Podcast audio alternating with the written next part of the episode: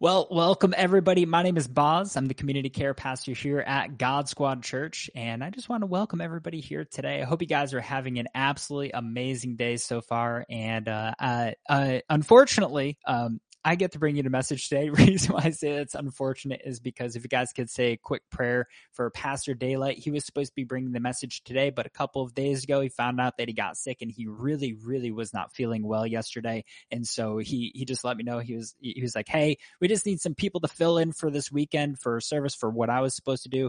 And so you guys get 2 weeks worth of me, whether that's a good thing or a bad thing for you. Welcome. But anyways, but I'm excited today because last week, I got to preach on something that I really love to preach on, which was faith. If you guys were here last week, we've been going through, or the past several months, actually, we've been going through the book of Luke. And essentially, in the book of Luke, we're in chapter 7 at this point. And we see Jesus, he was doing the Sermon on the Plain, and then he leaves the Sermon on the Plain. He goes into the city of Capernaum, and then he meets a centurion there. Now, whether he met the centurion or it was just his friends, he saw the Jewish leaders and all those things. But the thing is this centurion, he says, I'm not worthy for you to come under my roof. If you just say the word, I have faith that you can heal my servant who's ill. And so we see Jesus, he's like, wow, I haven't seen anybody in all of Israel who has faith like this centurion. And so we see the servant get better at the end of that passage.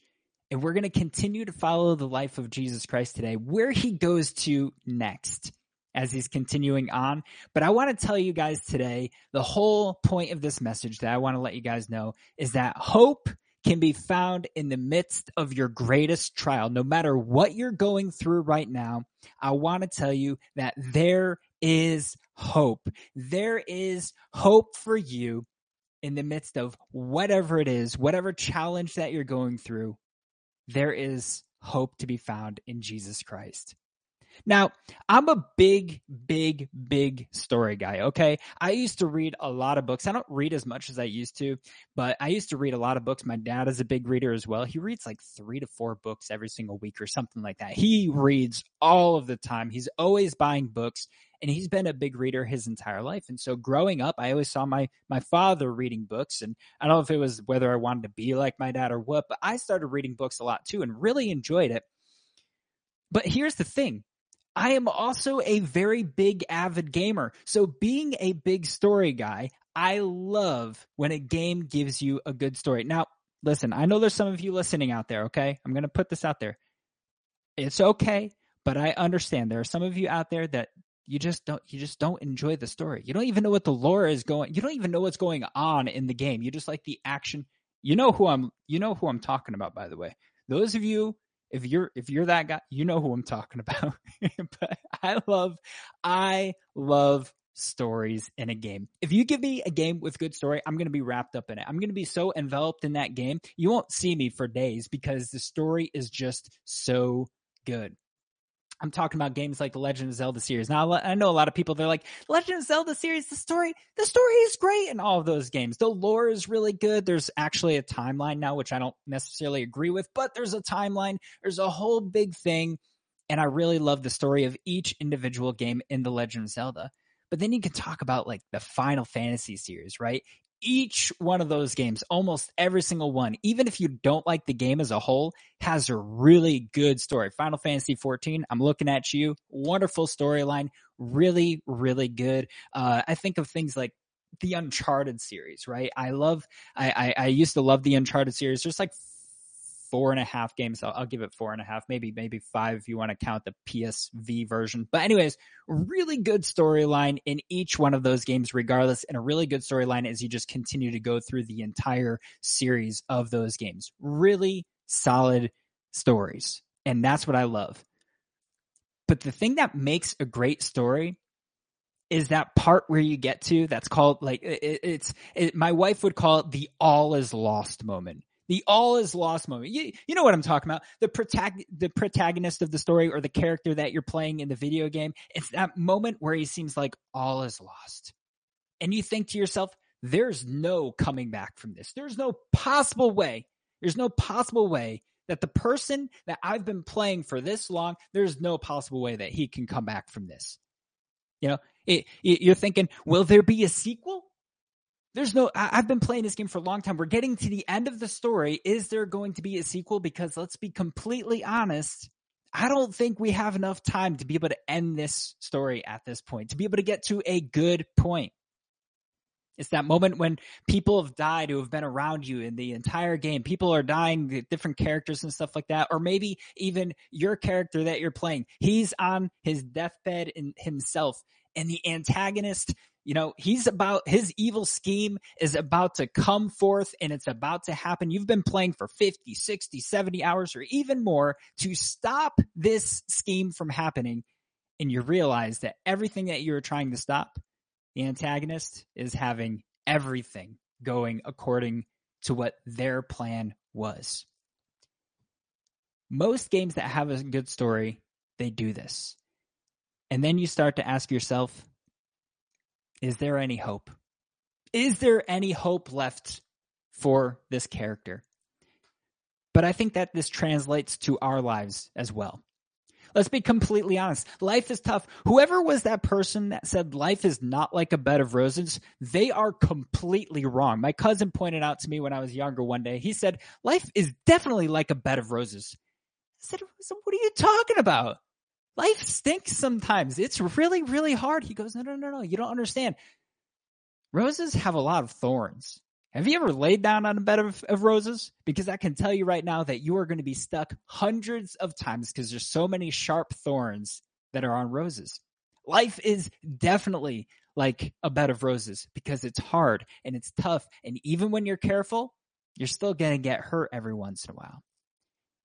But I'm here to tell you today that there is hope. Even though life is hard, there is hope for you today. There is something out there that will give you a hope that's not like the hope that you have on Christmas Eve when you've been asking your parents for months and months and months and months for that one thing. You were asking, hey, I hope I get this thing. And then you wake up on Christmas morning and you're unwrapping your presents and you hope they get it. That's not the hope that I'm talking about. I'm talking about the hope that is the assurance, that there is assurance that there is something coming, that there is something so much better than what we have here on this earth. And this hope, it can't be found at the bottom of the bottle. It can't be found when you're watching Netflix. It can't be found when you're watching Disney Plus. It can't be found through your academics. It can't be found through books. It can't even be found through your favorite video game. It can only be found in Jesus Christ and Jesus Christ alone. That's it.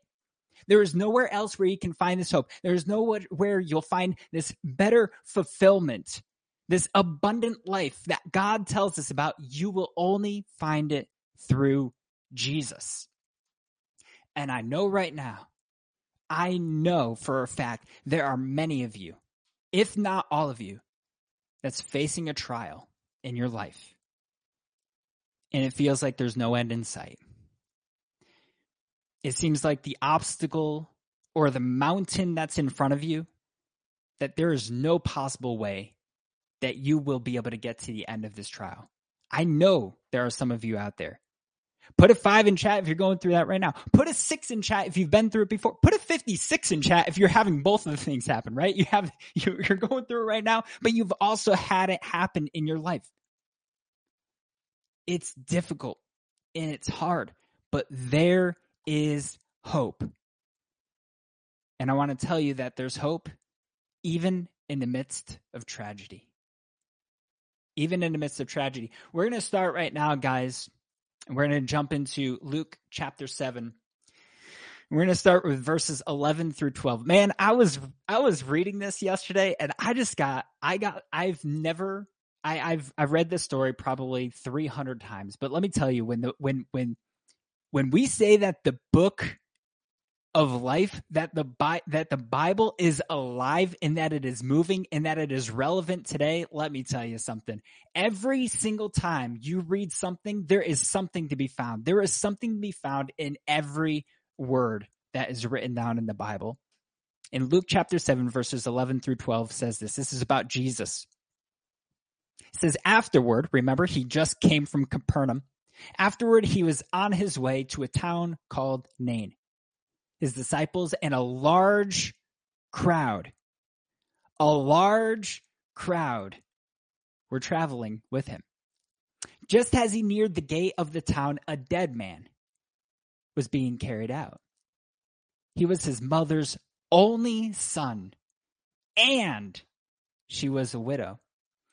A large crowd from the town was also with her.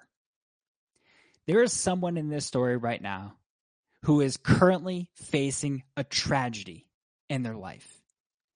She's already lost her husband, so there's already pain there, but we don't know what her status is. Many times when a wife would lose their husband, a lot of times they would actually be very wealthy. And the reason why is because they already had the dowry from the marriage that would come in. They would also obtain the possessions and the property that the husband owned. And so she would obtain all of that. And so she would be very wealthy. But there were many other times where the widow would become poor. And the reason why is because she doesn't have the ability, if there was nothing to be given to her, she doesn't have the ability to be able to have the essentials. So she'd have to rely on her father if her father was still alive, or she had to rely on her adult son to be able to help her to get the essentials and the needs that she needs. This story doesn't actually let us know about this widow. Sometimes in the Bible, it gives us a little bit of an indicator of what that status is, but this story specifically, we don't get an indicator of what her status looks like. But now, after her husband's already passed away, another tragedy strikes in her life. Have you ever been through something where you think that this is the worst possible moment I could ever have gone through in my entire life? And then something else happens and it goes right on top of it. It's like that saying, right? When it rains, it pours. We've all heard that before. We've all had it happen, but it's like that darkest moment in your life. And then all of a sudden, it seems like something else gets piled right on top of it. And you feel in those moments, and I've felt this too, there is no hope. There's no coming back from this. There's no end in sight. In my darkest moments at times, it would feel like I was in a dark tunnel, and I would feel like, hey, there's a light at the end. But that when I would realize what that light was it was just another train coming back at me to hit me again all over. And it just hurts. And in those moments, I can honestly say I lost, if not all of it, almost all of the hope that I had. And I think there's people right now that are here today that are going through that. I want to go back to the widow for a second. And tragedy struck her when her husband passed away, but now her son's been taken from her as well. She has a large crowd that's around her for the funeral. They have the people playing the music. She has the people in the town that are around her that are mourning over her son, that are mourning for her and the pain that she's feeling as the widow. She's probably honored because she is a widow. A lot of widows, they were honored. They would get remarried for status sometimes, or they would stay not married, and that was a big honor that they were faithful to their husband, their only husband that they had, and so it'd be a big honor. So they were probably mourning for her and the pain that she was feeling as well. So she had a large crowd for a funeral. But there was another crowd, another large crowd, as we saw, just entered into the city as well. One crowd is experiencing death and pain, but there's another crowd that was just in the city of Capernaum, another crowd that just saw Jesus do something. He didn't even have to walk over to the centurion servant. He just had to say the word, and we see that the servant was healed, that his illness, whatever it was, he was on his deathbed, and it is gone. You see death in one crowd, and you see life in another crowd. You see pain in one crowd, and you see rejoicing as these two crowds finally clash and they meet up together in the town of Nain. You have one experiencing death, the other one experiencing and expecting life. And then Jesus sees her.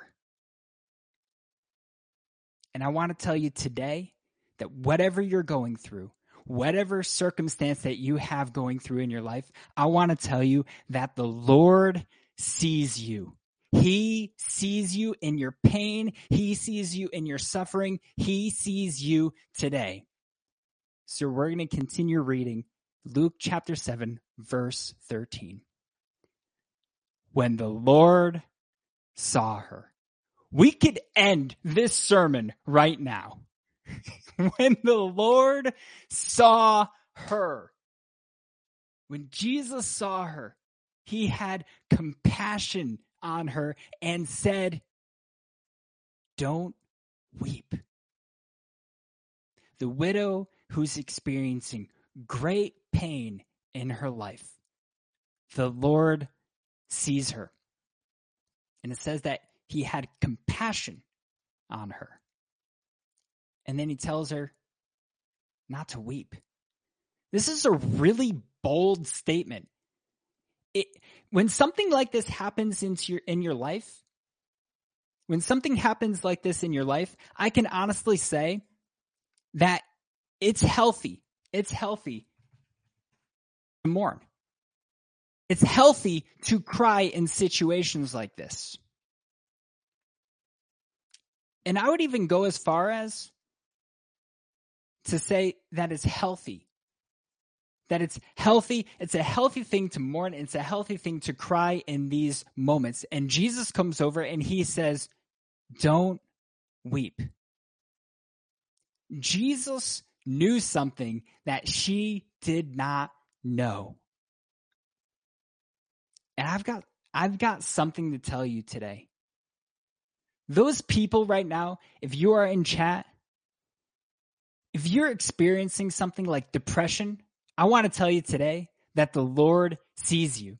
If you have marriage issues today, I want to tell you that the Lord sees you. If your family is out of control and you don't know how you're going to handle everything, I want to tell you that the Lord sees you. If you're entangled in sin, the Lord sees you. If you have financial issues today and you have no idea how you're going to be able to pay off your bills at the end of your month, I want to tell you that the Lord sees you. If you have anxiety and you feel like it's holding you back and it's been hindering your life, I want to tell you that the Lord sees you. When you have physical diseases and you feel like you cannot go on in life, the Lord sees you. When cancer strikes in you or your family, the Lord sees you. And even when there's death in the family, the Lord sees you. He sees you in whatever situation that you're going through right now. Jesus knows something that you do not know. He sees the bigger picture and he knows something that you don't even expect. Jeremiah 29:11 says, "For I know the plans I have for you." This is God speaking. "I know the plans that I have for you." This is the Lord's declaration. Plans for your well-being, not for disaster, to give you a future and a hope. The Lord sees you today. Your situation, it might look like death. It might look like the all is lost moment. But I know a God who knows something that you don't. And I know a God, he brings life. He brings life into every situation that you have ever been in.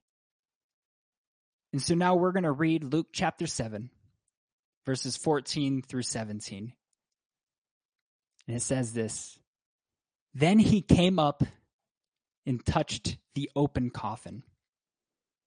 And the pallbearer stopped and he said, 'Young man, I tell you, get up.' The dead man sat up and began to speak. And Jesus gave him to his mother. Then fear came over everyone, and they glorified God, saying, 'A great prophet has risen among us, and God has visited his people.'" What they didn't know was that the Savior of the entire world was standing in front of them. "This report about him went throughout Judea and all the vicinity, I learned something awesome this week. I learned something really awesome this week. Do you know how much life Jesus brings? Do you know how much life Jesus can bring into your life? I learned this week. There are 3 occasions where Jesus goes to a funeral. On all 3 occasions, Jesus ends the funeral and a miracle happens where he brings whoever is the person that is in the casket, whoever's the person that's in the tomb, he raises every single one of them to life. I'm looking at Jairus' daughter. We're looking at Lazarus. And then finally, right now, the widow's son. Every single time that Jesus enters into a funeral, it ends in rejoicing. It ends with life. You have the crowd that feels death and pain. You have the crowd that comes into the city because they realize that there is something so much better. And Jesus goes to these funerals, and he even ruined his own funeral. It couldn't even be done. He was raised to life as well. Jesus brings life in every single situation that you are in right now. Jesus can bring life to it. There is hope.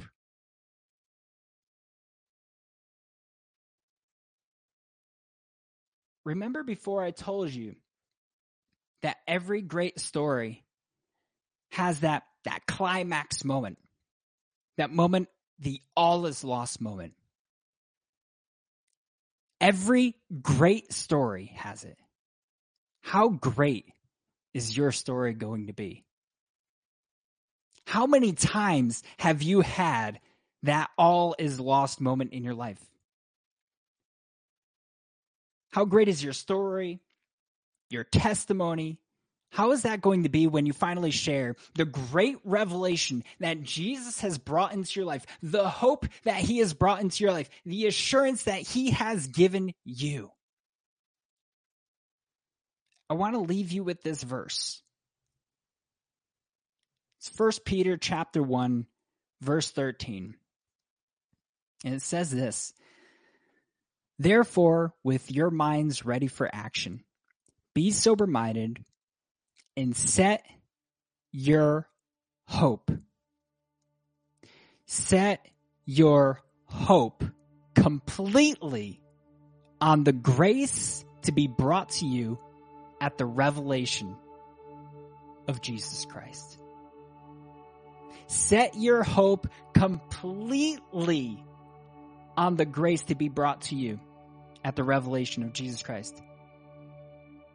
If your hope today is set on something that's circumstantial, if your hope is set on whether your finances are doing well, if your hope is set on your mental capacity for things, or your hope is set on your physical health, or your hope is set on your family, if your hope is set on your wife, if your hope is set on your husband, wherever your hope is, if it's set on something that's circumstantial, your hope could be taken away in a blink of an eye.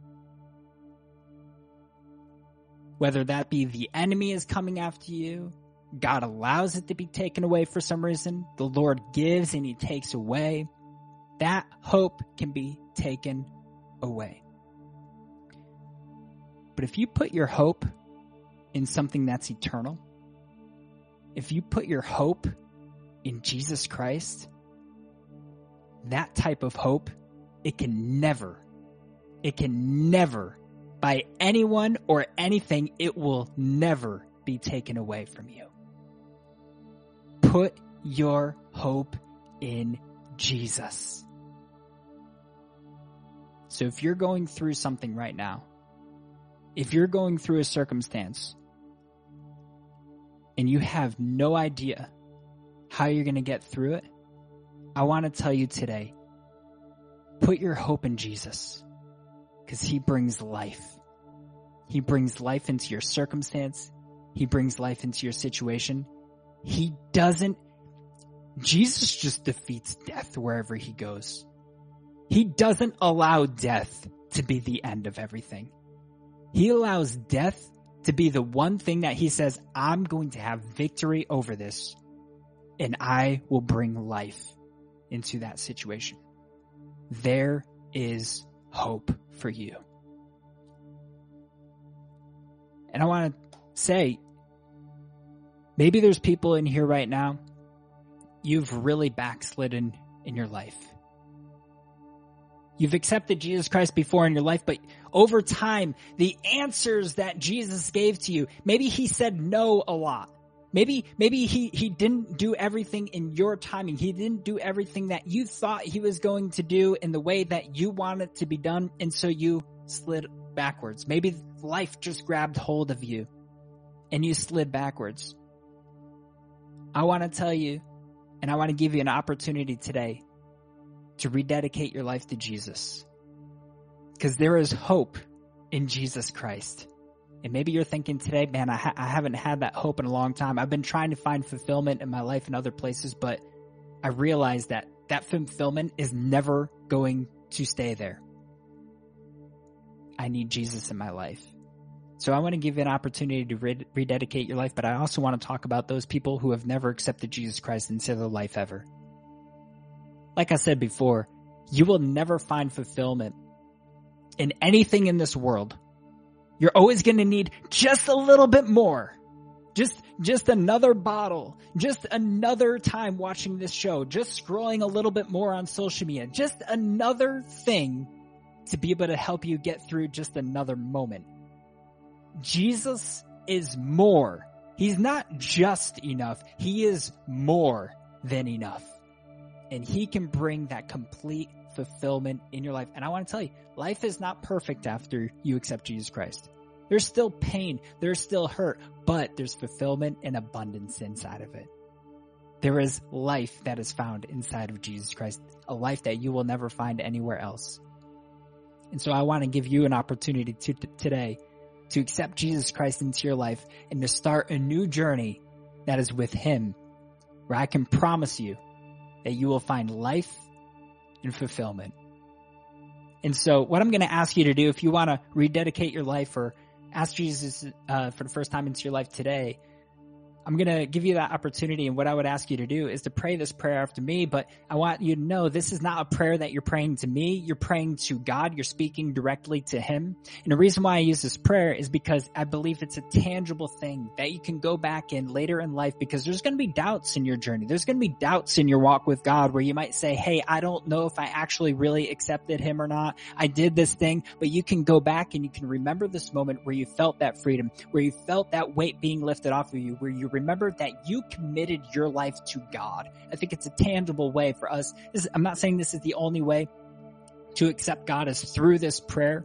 You can do it in your own time whenever you want. But like I said, I think it's healthy to be able to do something like this, to be able to accept him as a tangible thing so you can continue moving forward, remembering this moment as a special moment in your life. And so if you want to rededicate your life right now, or if you want to ask Jesus into your heart for the first time, what I would ask you to do is to repeat this prayer after me.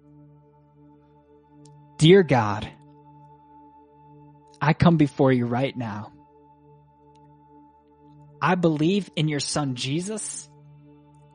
I believe that he died on the cross, and I believe that he rose from the dead. And right now, God, I accept your mercy, your grace, and your salvation. I commit my life to you. And Jesus, I ask that you would come live inside of me. In the name of Jesus Christ, I pray. Amen. Amen. All right, let's celebrate any of those who just decided to give their life to Jesus or rededicate their life to Jesus. Man, you can tell Boz just had a great time. He's very passionate about this, and I love it. I think we should all be so excited about what God is doing in our lives all the time, because it's amazing. Like, he raised people from the dead. I don't know if you've ever prayed for a dead person to be raised again, but man, that is some intense faith to think that God could work his miracles into our life today. I mean, he's the same God as he was then as he is now. So It's so great. So thank you so much, Boz, for reminding us about the hope that we have in God, in Jesus. And I don't even know if Boz knows this, but our theme for Easter is hope is here. It's all about the hope, guys. So we will continue to hear about the great hope that we have in God for the next couple of weeks. So did you just say it? Celebrate? Yes, we're celebrating. It was a great, great message. Hello. Welcome, first timers. I see you in the chat. So yeah, if it's your first time here at God Squad Church, I encourage you guys to fill out a connect form that we have. So !connect in the chat. You can fill out this form as much as you're comfortable, and then we can reach out to you, know that you are here. We can pray for you, we can answer any questions you might have, or even if we don't connect with you because you're like, nah, we would still love to know that you were here, and we would love to be able to pray for you as well. So I encourage you to do that.